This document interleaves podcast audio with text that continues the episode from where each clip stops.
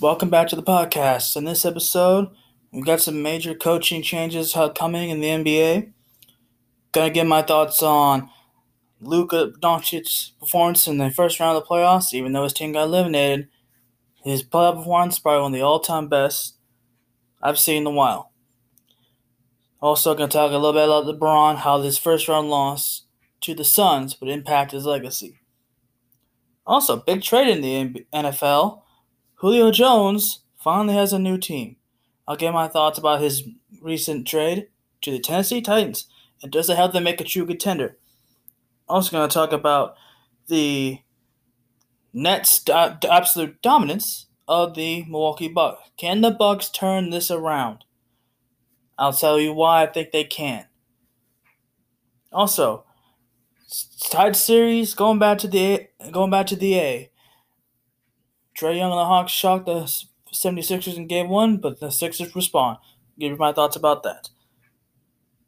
Also, we got Donovan Mitchell. Masterful performance in game one of their series against the Clippers.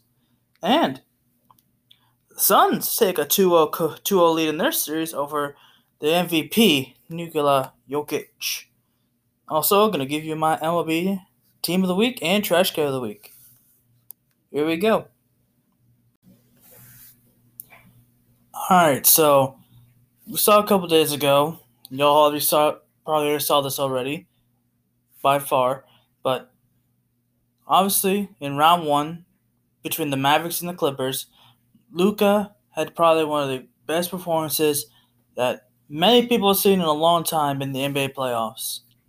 I mean, in this series, he averaged around 35, almost 36 points a game, 10 assists a game, and 7, almost 8 rebounds a game. That's absolutely insane. Those are like Michael Jordan type playoff numbers, in no way, shape, or form is Luka Jordan by any shape or form, but the way he performed in these playoffs has been, before he got eliminated, obviously in Game 7, was absolutely masterful. I mean, in game seven, he dropped 46. Nobody else on that team had 20. He had 46, and no one else scored 20. And I believe that was the difference, really, in that game seven. A more experienced ball club than the Mavericks What's the difference in this game? Kawhi Leonard, who had also had one masterful performance in this series as well. Don't get me wrong. He played some great basketball in this series. It kind of reminded me of the 2019 Kawhi on the Raptors. He was just that good in that series. I don't think anyone could have guarded him on that Mavericks team whatsoever. But Luka and Kawhi were just trading blows back and forth the whole series. But at the end of the day, I think the more the more experienced team, the older team, and the more talented team ended up winning this series. I mean, Kawhi in Game Seven he had twenty three. Paul George, I believe he had twenty. Marcus Morris, he had twenty points in this game. The next high scorer for the Mavericks after Luka's 46, 18. 18 points. That was the second highest score for the Mavericks in Game 7. Mm. Kristaps Porzingis was nowhere to be found in that game. He had 16 points in that game. Dorian Finney-Smith had 18. Boban had 14, and Tim Hardaway had 11. Those were the only other players in double digits in that series, in that game seven. Like I said, none of them got over 20, and Luka had 46. Meanwhile, you got the Clippers here. Kawhi with 28. Marcus Morris with 23. Paul George at 22. And then one player stepped up for the Clippers. Luke Kennard, who hasn't played that entire series, he had 11. Terance Mann at 13. Reggie Jackson had 15, a few big shots here and there. Batum, great play out the in the starting lineup this series, made effort plays, helped get the Clippers extra possessions, and so forth. So yeah, to pretty much wrap up this series. At the end, I believe the more talented team did end up winning the series. I had a feeling this series would go the distance. And it, it definitely did not disappoint. At the end of the day, Luka needs a little more help in that Mavericks team. And the Mavericks this offseason, if they have a little bit of money, should go out and try to acquire another player that can help Luka on the offensive end because normally when the team star drop 46 points, the team usually wins a bowl game, but in the in this case, no. And a shame too, because I believe Luka was the best player in this series by far. Well, not by far. It was Luka, Kawhi, and then there was just everybody else in this series. Great series. Luka put on one hell of a show. Kawhi put on a hell of a show. At the end of the day, the Clippers moved on to play the Utah Jazz, and I'll talk about the game one of that series in just a moment. Moving on to the other LA team, the Los Angeles Lakers. So, the Lakers were eliminated by the Phoenix Suns in the first round, and for the first time in his career, LeBron James has been eliminated in the first round. With that in mind, there are a lot of critics of LeBron now coming out here saying that this was probably one of the biggest blows of his legacy. And to me, I don't think it really is. I don't think it really matters. LeBron James losing in the first round for the first time in his career, in probably near the twilight of his career, in my opinion. I don't think it matters. You look at LeBron's post game presser after the elimination game, and he's cracking jokes. He's cracking jokes. He's talking about how he's going to be focusing on Space Jam 2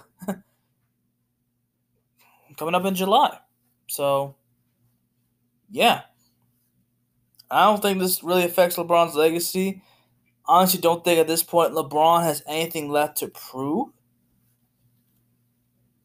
He's pretty much top 10 in most categories top five in some. So, yeah, the finals record isn't the greatest in the world, but he's won some championships. I don't think there's anything left to prove for LeBron. So, I don't think this really hurts his legacy. The Lakers probably dealt with the short, like, definitely deal with the shortest off season, not a lot of rest. So now like the for the Lakers as well as some other teams like Miami, the Miami Heat, who also dealt with a fair share of injuries, they get a chance to get fully recovered, finally get some rest, some real rest, after a grueling playoff last year in 2020, and just get a chance to, I guess, enjoy the show because I know a lot of people are starting to say that these playoffs look a little boring in the NBA, but what can you do? And for, I guess, the LeBron fans out there, don't get too upset over this. Don't get too upset over this. And don't act all defensive about it either. Everybody tried to figure going into this series, you guys didn't have AD. Y'all really didn't have much of a chance. But shout out for Anthony Davis, by the way, trying to go out there in game six on that groin. I don't know what they were thinking, actually have him go out there. He was with a groin injury, you can't just expect him to be like, oh, yeah, I'm good. Let's go. Let's go play. I'm gonna drop 40 on them on a bad groin. That's not exactly how that works. But shout out to him. Get enjoy your recovery time on vacation. But it is what it is. Suns move on to the second round. They're currently playing the uh, Denver Nuggets, which I'll talk about their the start to that series here in a little bit, little bit, because they're off to a scorching start. Chris Paul has been outstanding for this t- team. And you don't think the Chris Paul effect is real? You'll probably want to change your mind. Probably after this series. But yeah, the but yeah, LeBron's out. CP3 moved on. That's all I'll say. Julio Jones has finally been traded. He's been dealt to the Tennessee Titans, in case you haven't heard, for a second round pick and a fourth round pick. Now, looking at the price tag, you think that's not that bad. Why didn't my team get him? Obviously, at the end of the day, it looks like the Falcons were looking for a team that would take on the entirety of Julio Jones' contract, which is pretty pricey after this year, but and it seems that the only team that would be will that was willing to do that would be the Tennessee Titans. Now, the Tennessee Titans offense is looking pretty good. They have a pretty good all line. They've got two Pro Bowl wide receivers now in Julio Jones and the young stud AJ Brown. They also have a decent quarterback in Ryan Tannehill. Will this, will this be enough to beat teams like that are going to be considered contenders in the AFC, like the Chiefs, obviously, the Buffalo Bills, and I guess the Cleveland Browns, since people like to throw their name out there as well? Is this team a contender? They could be if that defense improves. That defense, in my opinion, has not that great. I feel like the pass rush is still not great. The secondary is iffy for me. Hopefully, Caleb Farley is healthy so he can perform well. It's going to see. I think the only weakness that this team has is that defense. But if that defense can pl- just be somewhat decent, and that defense can get some stops in key situations because I can see this Titans team being in a lot of shootouts going down against some of these big teams like the Chiefs, the Browns, the Colts in their own division, the Bills. These ty- those teams, they're gonna be in some shootouts with those teams. The question is, can that Titans defense step up and make some plays can they get the ball back? And can they stop opposing offenses? That's the only question mark I have on this Tennessee Titans ball club. If they can do that, then yeah, they're contenders without a doubt. I think this offense is going to be just it's going to be probably what a top five unit in this in this game, this upcoming season. I mean, Derrick Henry had a monster year last year, and you throw in Julio Jones, in that receiving corps, which was a big need for that Titans team, and put him alongside A.J. Brown, that's scary, especially in the play action game. It's to be interesting to see how that Tennessee Titan team performs. Like, but in the end, it all boils down to the defense. They have a Super Bowl caliber offense now. Can the defense keep up with that offense? If it can, you can call them contenders. If not, I can see them get into the divisional round at least. That's it. All right.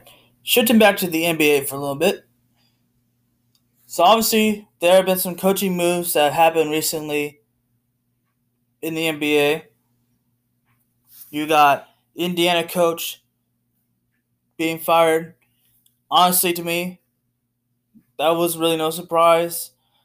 It was rumored for a long time that no one in the locker room really liked him in the on the team. So, and after a very ter- pretty poor performance by the Indiana Pacers, they decided to move on from Nate Gorgon. I think to pronounce that last name. But I think that's the right move they made. Personally, I thought they should have stuck with Nate McMillan, who has done a fantastic job down in Atlanta, getting the Hawks to the second round of the playoffs after getting the promotion the midway through the season. It's gonna be interesting to see what the Pacers do with their coaching situation because they have a lot of pieces on this Indiana Pacer team to make another playoff push if they had the right coach. They got, got they got Sabonis, Brogdon, T.J. Warren when he's healthy, he's a solid player. Uh, Miles Turner.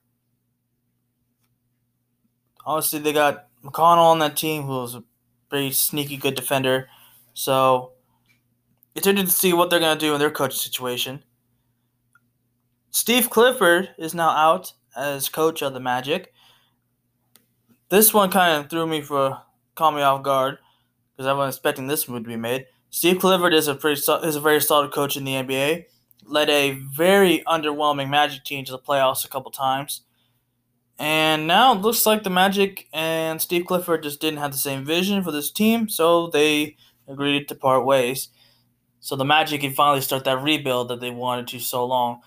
I expect Steve Clifford to find another job somewhere. Probably, maybe not as a head coach, but it'll be interesting to see if he, if or when he gets in the job. There's obviously a few teams out there that are now looking for a coach. Maybe Boston, maybe Indiana.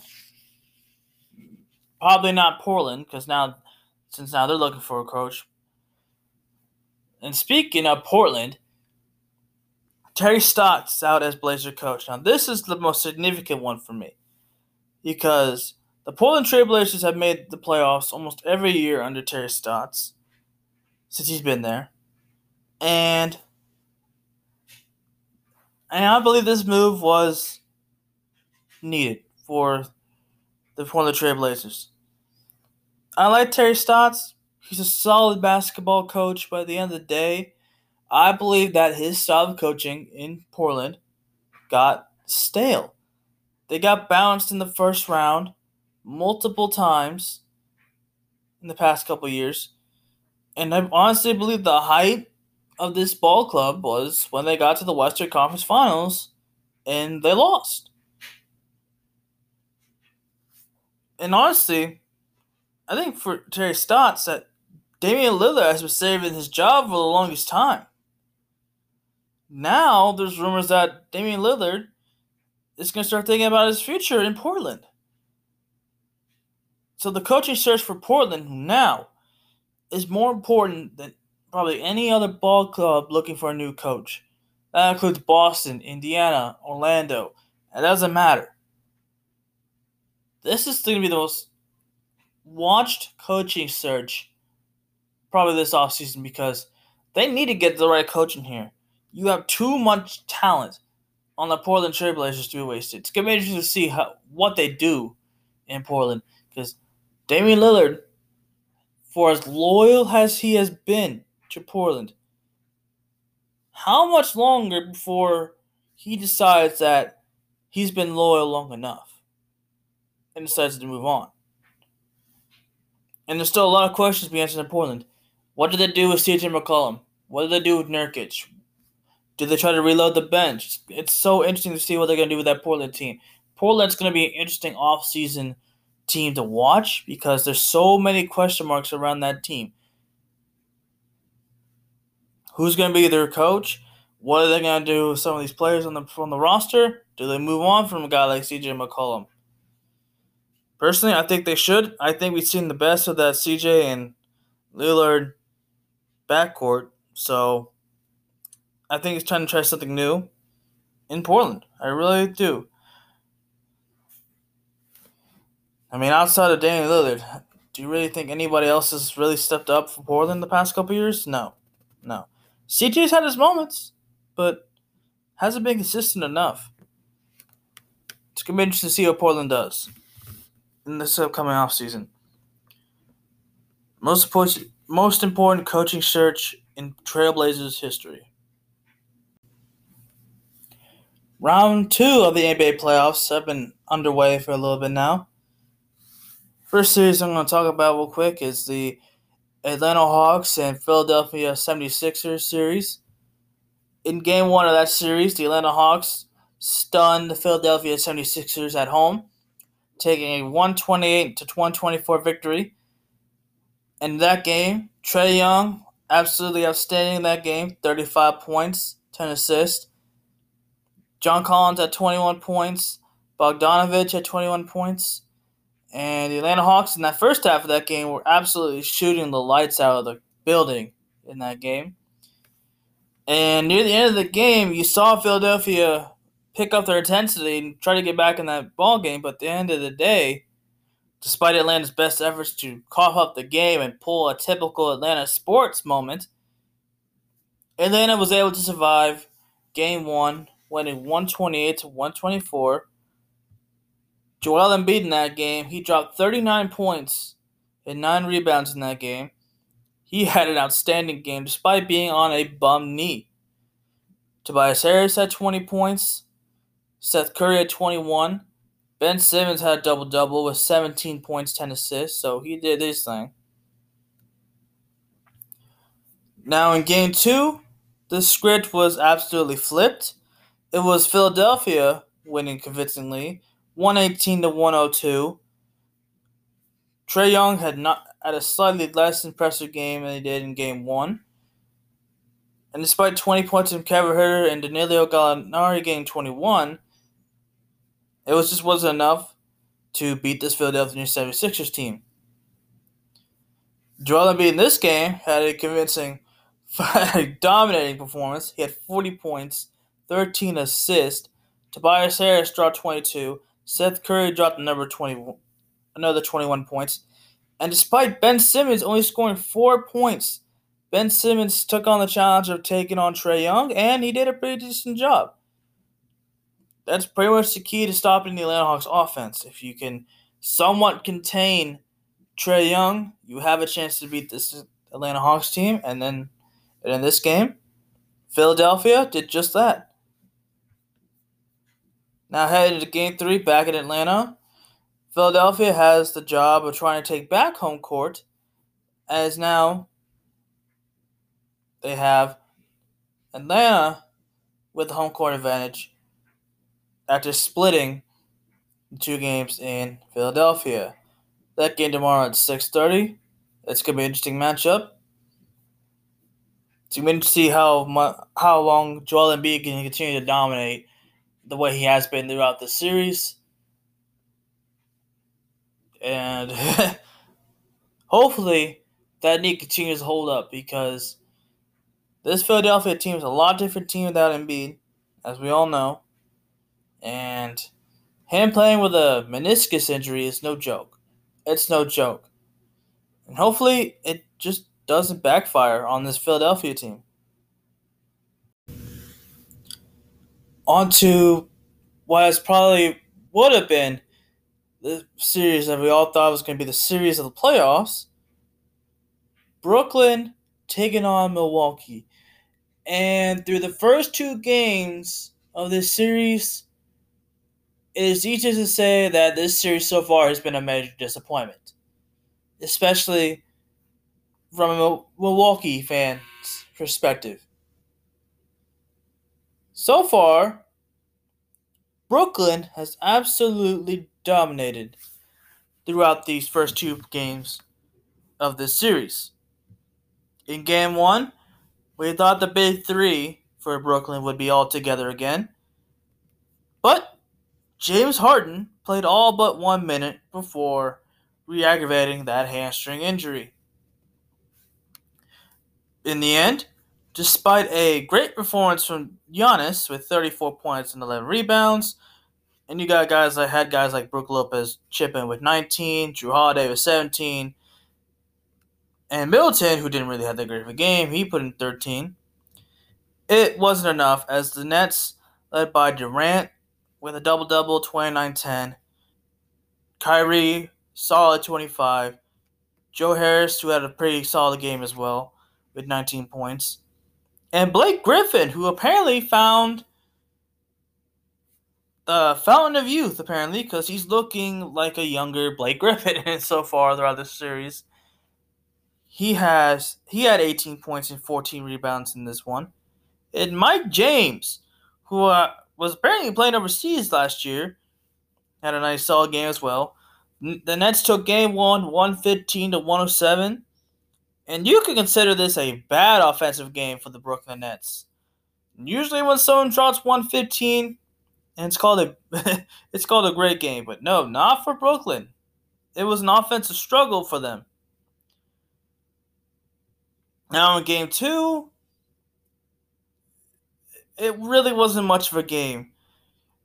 One of the biggest question marks I think people had for the Brooklyn Nets was their defense. I say in this game, Brooklyn had some pretty good defense. They held Milwaukee under 90 points in this game. Giannis only had 18 points. Jrue Holiday not a great game. He had 13. Middleton had 17. So nobody on the Bucks scored over 20 in this game. That's pretty solid defense if you ask me. For the Nets, they got a lot of scoring from everybody.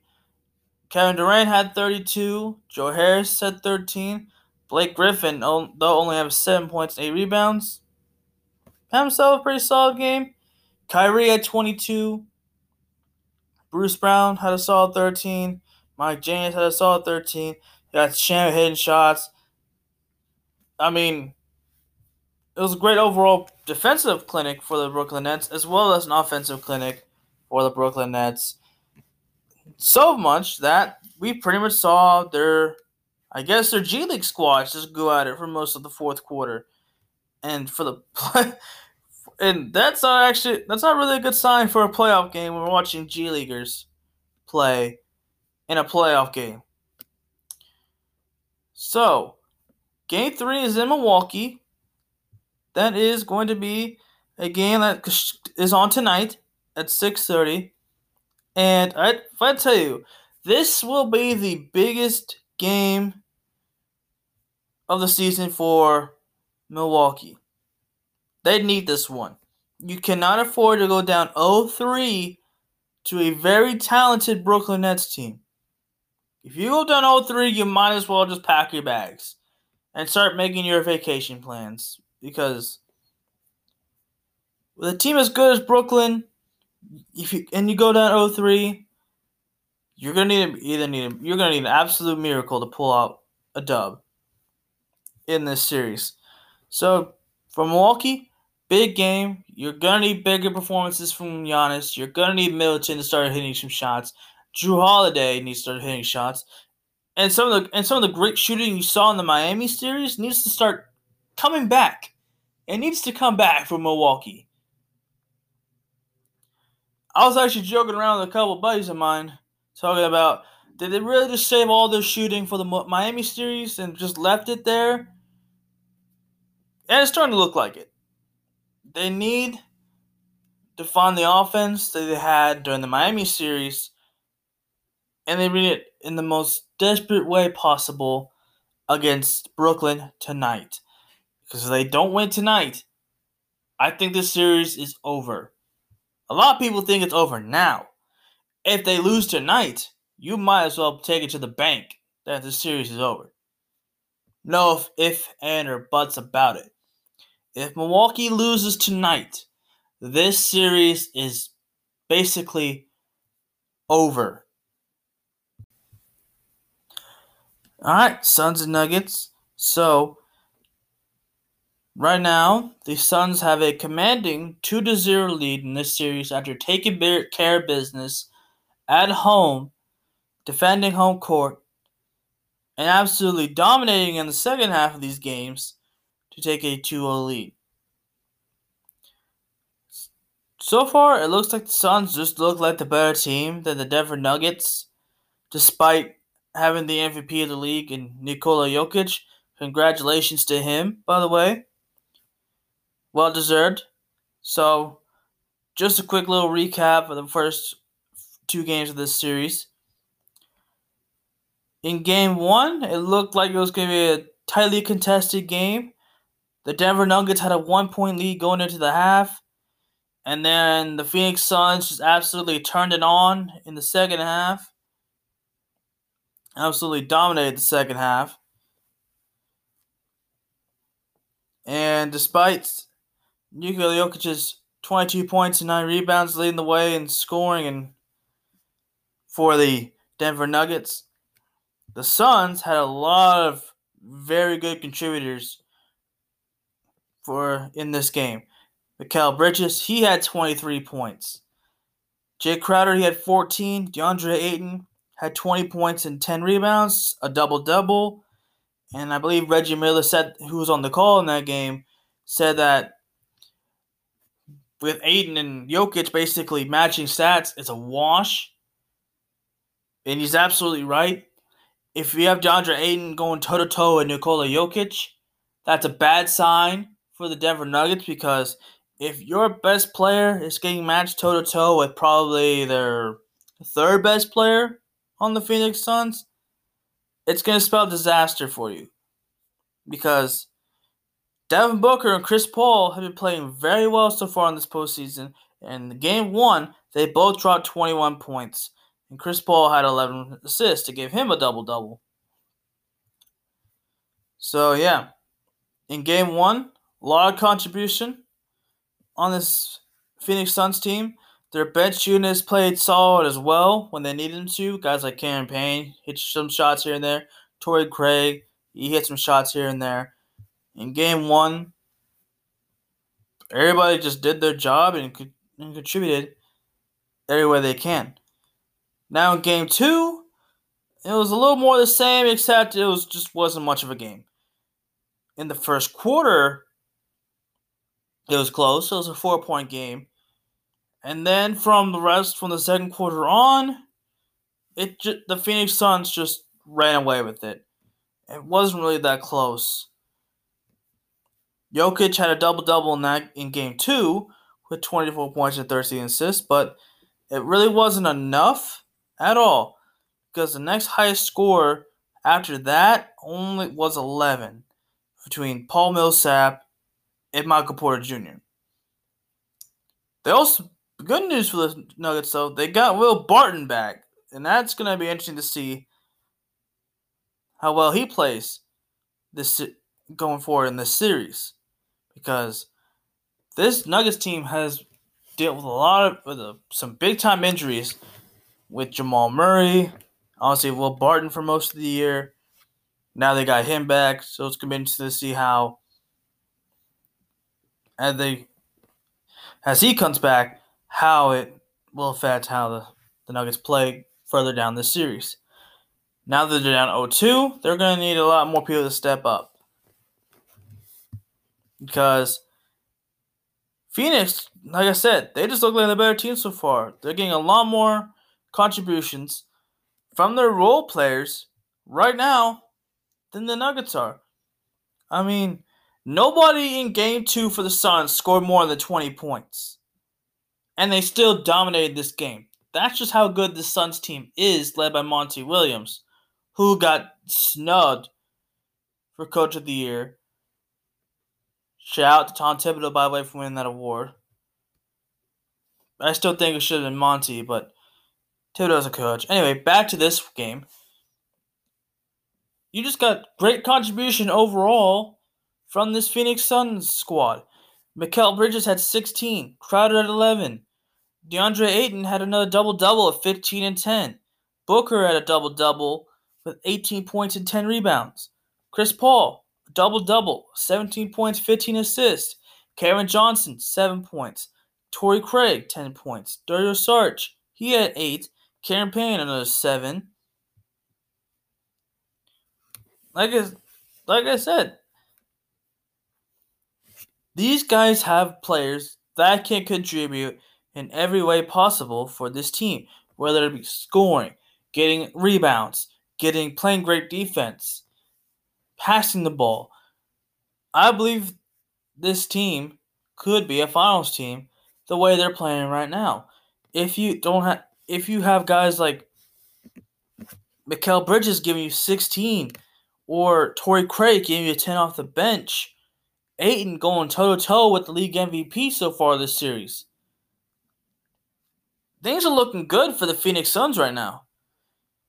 And it's going to be very important for Denver to make some necessary adjustments, which I think they will in game three, which is coming up soon, tomorrow,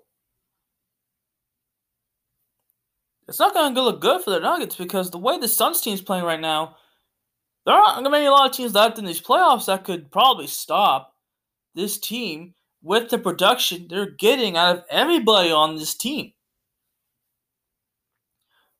What we looked, what we saw in Game Two from the Suns looked like a very complete team, and that's scary to think about. It's not like the Brooklyn Nets who relied on a bunch, of three stars to do all the the heavy lifting. Everybody on the Suns team can pick up the slack. So it's gonna be interesting to see how this Nuggets adjust for Game Three. That's as tomorrow at nine o'clock. So we'll see how that goes. And I think I said the same thing what I said about the Nets Bucks series, where the Bucks need to come out win game three or it could be over. We might be in the same situation for the Nuggets. If they don't come out and win game three, you could book that series as a wrap. This Sun this Suns have played great basketball in these first two games. And if the Nuggets don't make the necessary adjustments required, I don't think they stand much of a chance. They need to win game three. That's all I'll say. They need to win game three. All right, so a very interesting series has begun between the Utah Jazz and the Los Angeles Clippers. Obviously, the Clippers, fresh off of game seven against the Dallas Mavericks team, probably a little exhausted going into this game. Still gave a pretty well rested Utah Jazz team a nice little run for the money. And it came down to the final possession where Rudy Gobert got the big time block to seal the deal for the Utah Jazz in a 112 to 109 win for the Utah Jazz, and they take a 1 0 lead. So for the Clippers, talk about them real quick. Had some pretty solid performances. Kawhi had 23 points. Not exactly what same kind of numbers he had up in the Mavericks series, but very solid game for him. 23 points, 7 rebounds, 3 assists. Paul George, despite having a double double and tw- with 20 points and 10, 10 rebounds, still did not feel like a typical Paul George game. I mean, he did all right. He had some shots down the stretch that kept the game close, but it just looked like bubble George was playing a little bit in that game despite the 20 points, 10 rebounds. Luke Kennard had a pretty solid game in this game. He had 18 points. Game has kind of been a little bit of a spark that the Clippers have needed for a while coming off that bench. I don't know why he didn't play earlier in that Mavericks series, but now that he's playing, he's getting them a little bit of spark that they need off that bench. For the rest of the team, not exactly impressive performances, but they did enough to keep it close. But unfortunately, at the end, it was just not enough as Donovan Mitchell shot a nice 45 in a masterful, masterful performance to help lead the Utah to that 1 0 lead. Now, in this game, it just didn't really feel like a typical great Utah Jazz type performance. I mean, you got guys like Joe Ingles who aren't hitting their shot, wasn't exactly taking a lot of shots like he normally would. Clarkson, despite having 18 points, didn't really seem like himself in this game. He'll probably bounce back in game two. Rudy Gobert, despite the double double, 10 points, 12 rebounds, and the, in the game winning block, didn't really get a lot of touches down the offensive end, which is something they try to do a little bit more on this team. Bogdanovich, he had a solid game. He had 18.5 rebounds, but for that, that was really it. Derrick Favors only had two points, six rebounds. He did a pretty solid job defensively. But on the offensive end, he could he could have done a little more. Georges Niang, he only had like one shot all game, so that didn't really help. But I'm sure he'll bounce back in game two. But overall, this was a very entertaining game. And in a in the second round, where there haven't been really a lot of entertaining ball games, this was a fresh a fresh a breath of fresh air.